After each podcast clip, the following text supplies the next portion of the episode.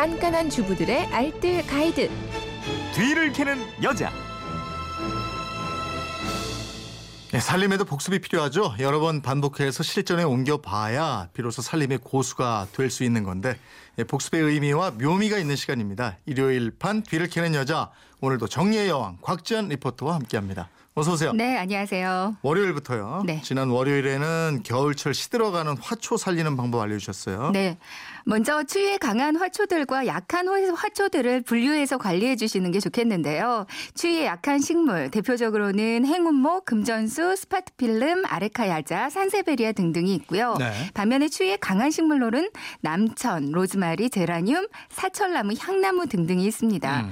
추위에 강한 식물은 겨우내 그냥 발코니에 두셔도 괜찮은데요. 다만 너무 추운 날에는 식물을 바깥 창문 반대편 쪽으로 옮기고 바닥에다가 나무판이나 종이 박스를 좀 깔아주세요. 추위에 약한 식물들은 처음부터 아예 실내로 옮겨주는 게 좋습니다. 화초가 시들어 버렸으면 먼저 시든 잎에 줄기가 살아있는지 보라고 그랬죠. 네, 맞습니다. 일단 시든 잎의 줄기 살아있는지 확인을 해주시고요. 이미 겨울 냉해를 입었다면 상한 이파리 제거해서 새 잎이 다시 잘 자라도록 해주는 게 좋아요. 시들거리는 잎에는 마늘 이용하면 좋거든요. 통마늘 한 개를 으깨서 물병에 넣고요. 물을 반 정도 넣고 잘 섞어주세요. 그리고 나서 이 물을 시들어버린 화초에 두면 하루 정도 지나면 화초가 다시 살아나는데요. 이렇게 하면 마늘물이 삼투압작용 도와주기 때문에 훨씬 도움이 된다고 합니다. 아니면 응급처치로요. 난로로 실내 공기를 데워주는 방법도 있어요. 네. 그 다음 화분을 쇼핑백이나 비닐봉지 아니면 신문지로 감싸서 보온해 주시는 것도 좋고요. 스티로폼 박스 안에다가 화분 넣어서 뿌리 부분을 보온해 주는 것도 한 음. 방법입니다. 네. 화요일에는 요즘 제철인 꼬막 네. 깨끗하게 세척해서 맛있게 예, 맛있게 삶는 방법까지 알려드렸는데 네네. 요즘에 응답하라 드라마 보고 군침 돈다 이런 분들 많이 계셨어요. 그러니까요. 1988년에 먹던 꼬막 그대로 맛있게 먹는 방법인데요. 먼저 살아있는 꼬막을 바가지에 넣고요. 굵은 소금으로 박박 좀 여러 번 씻어주세요. 흐르는 물로 여러 번 헹구고 해감을 해주면 되는데 해감은 물 다섯 컵에 굵은 소금 두 큰술 정도의 비율이면 딱 좋거든요. 이제 물에다가 소금을 충분히 녹인 다음에 꼬막 넣고 여기가 마치 바다인 것처럼 거기다 검은 봉지에 구멍을 송송 뚫어서 덮어주면 되거든요. 이대로 한 3시간 정도 해감을 해주세요. 그리고 나서 다시 맑은 물이 나올 때까지 여러 번 헹궈서 물에 삶아주시면 됩니다. 네. 끓는 물일 때 넣으라고 그러셨죠? 네, 맞습니다. 반드시 찬물부터 삶으면 질겨지니까 끓는 물에 꼬막 넣어주셔야 되고요. 네. 한쪽 방향으로 10번에서 15번 정도 천천히 저어준 다음에 체에 받쳐주시면 되거든요. 이렇게 한쪽 방향으로만 저어야지 나중에 껍데기 깔 때 쉽게 잘 떨어집니다. 삶은 물은 버리지 않고요. 이 껍데기 까면서 추가적으로 나오는 이물질들 있어요. 이물에 씻어주는 게 좋고요. 숟가락을 직가루로 잡고 꼬막 관절 쪽에다가 대고요. 살짝만 비틀어주면 아주 쉽게 벗겨지거든요. 근데 입이 안 벌리는 건 이건 좀 죽은 거기 때문에 신선하지 않은 거니까 애써 벌리지 않으셔도 되고요. 네. 여기다가 고춧가루, 간장, 참기름, 다진 마늘, 통깨, 파 넣고요. 양념장 만들어서 조금씩 꼬막 위에다가 올려서 드시면 됩니다. 네. 방송 후에 카카오 스토리 뒤를 캐는 여자 여기에 반응이 아주 뜨거웠다고 들었어요. 네, 많은 분들이 오늘 꼭 해먹어야겠다고 많이들 올려주셨거든요.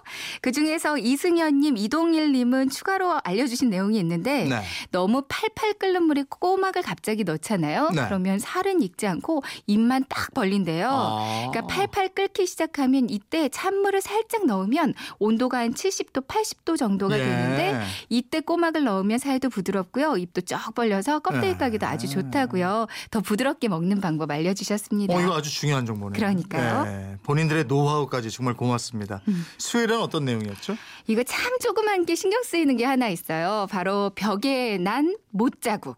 수요일에는 이 못자국 없애는 방법 알려드렸었거든요.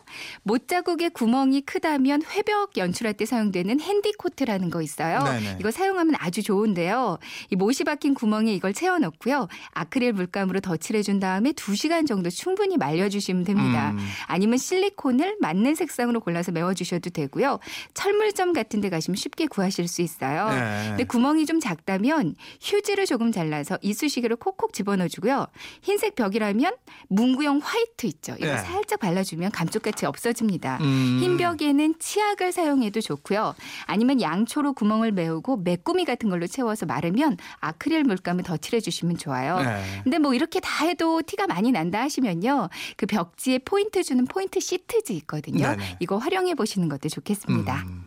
또 살림하다 보면 가끔 양념들이 굳어서 난감할 때가 있으시다고 네. 목요일에는 굳은 양념을 되살리는 방법 알아봤죠? 네. 양념이 굳으면 이거 손으로 탁탁 치거나 주먹으로 쾅쾅 부셔도 안 될 때가 있거든요. 네. 먼저 화학 조미료가 굳었을 때는 여기다가 뜨거운 물을 조금 부어주고 숟가락으로 살살 저어서 즙을 만든 다음에 냉장고에 넣어두고 사용하시면 되고요. 설탕 굳었을 때는 사과 껍질을 조금 넣어두거나 식빵 한 조각을 넣어두는 것도 도움이 됩니다. 김 같은 거 샀을 때 그 안에 들어있는 방습제 있잖아요. 네. 이거 넣어줘도 좋고요. 소금이 굳었다면 종이 위에 펴놓고 이 햇빛에서 잠깐 말려주거나 급하면 전자레인지에 잠깐 돌려도 괜찮고요. 예. 소금통 안에 볶은 쌀알을 몇 개 넣어주거나 나무 이쑤시개 있잖아요. 네. 이거를 통 크기에 맞게 잘라서 넣어주면 이 나무가 습기를 흡수해주기 때문에 소금이 눅눅해지거나 굳는 걸 방지해줍니다. 음. 케찹이 잘 안 나올 때도 있어요. 이때는 케찹 용기 안에 빨대 껴주면 부드럽게 잘 나오고요. 네. 꿀에 결정 이 생겼다면 이런 경우도 아주 많거든요. 음. 그럼 큰 그릇에 얼음물을 넣어서 꿀을 작은 그릇에 덜은 다음에 한쪽 방향으로 계속 저어주면 결정이 풀어져요. 예. 근데 아예 굳어서 통에서 나오지 않는다면 45도 정도의 미지근한 물에 중탕해 주시면 됩니다. 음. 이 밖에도 쌈장 굳었다면 마요네즈 조금 넣어주면 좋고요. 치즈가 굳었다면 우유에 담가주시면 좋아요. 네. 지금까지 일요일 판 뒤를 캐는 여자 곽지연 리포터였습니다. 고맙습니다. 네, 고맙습니다.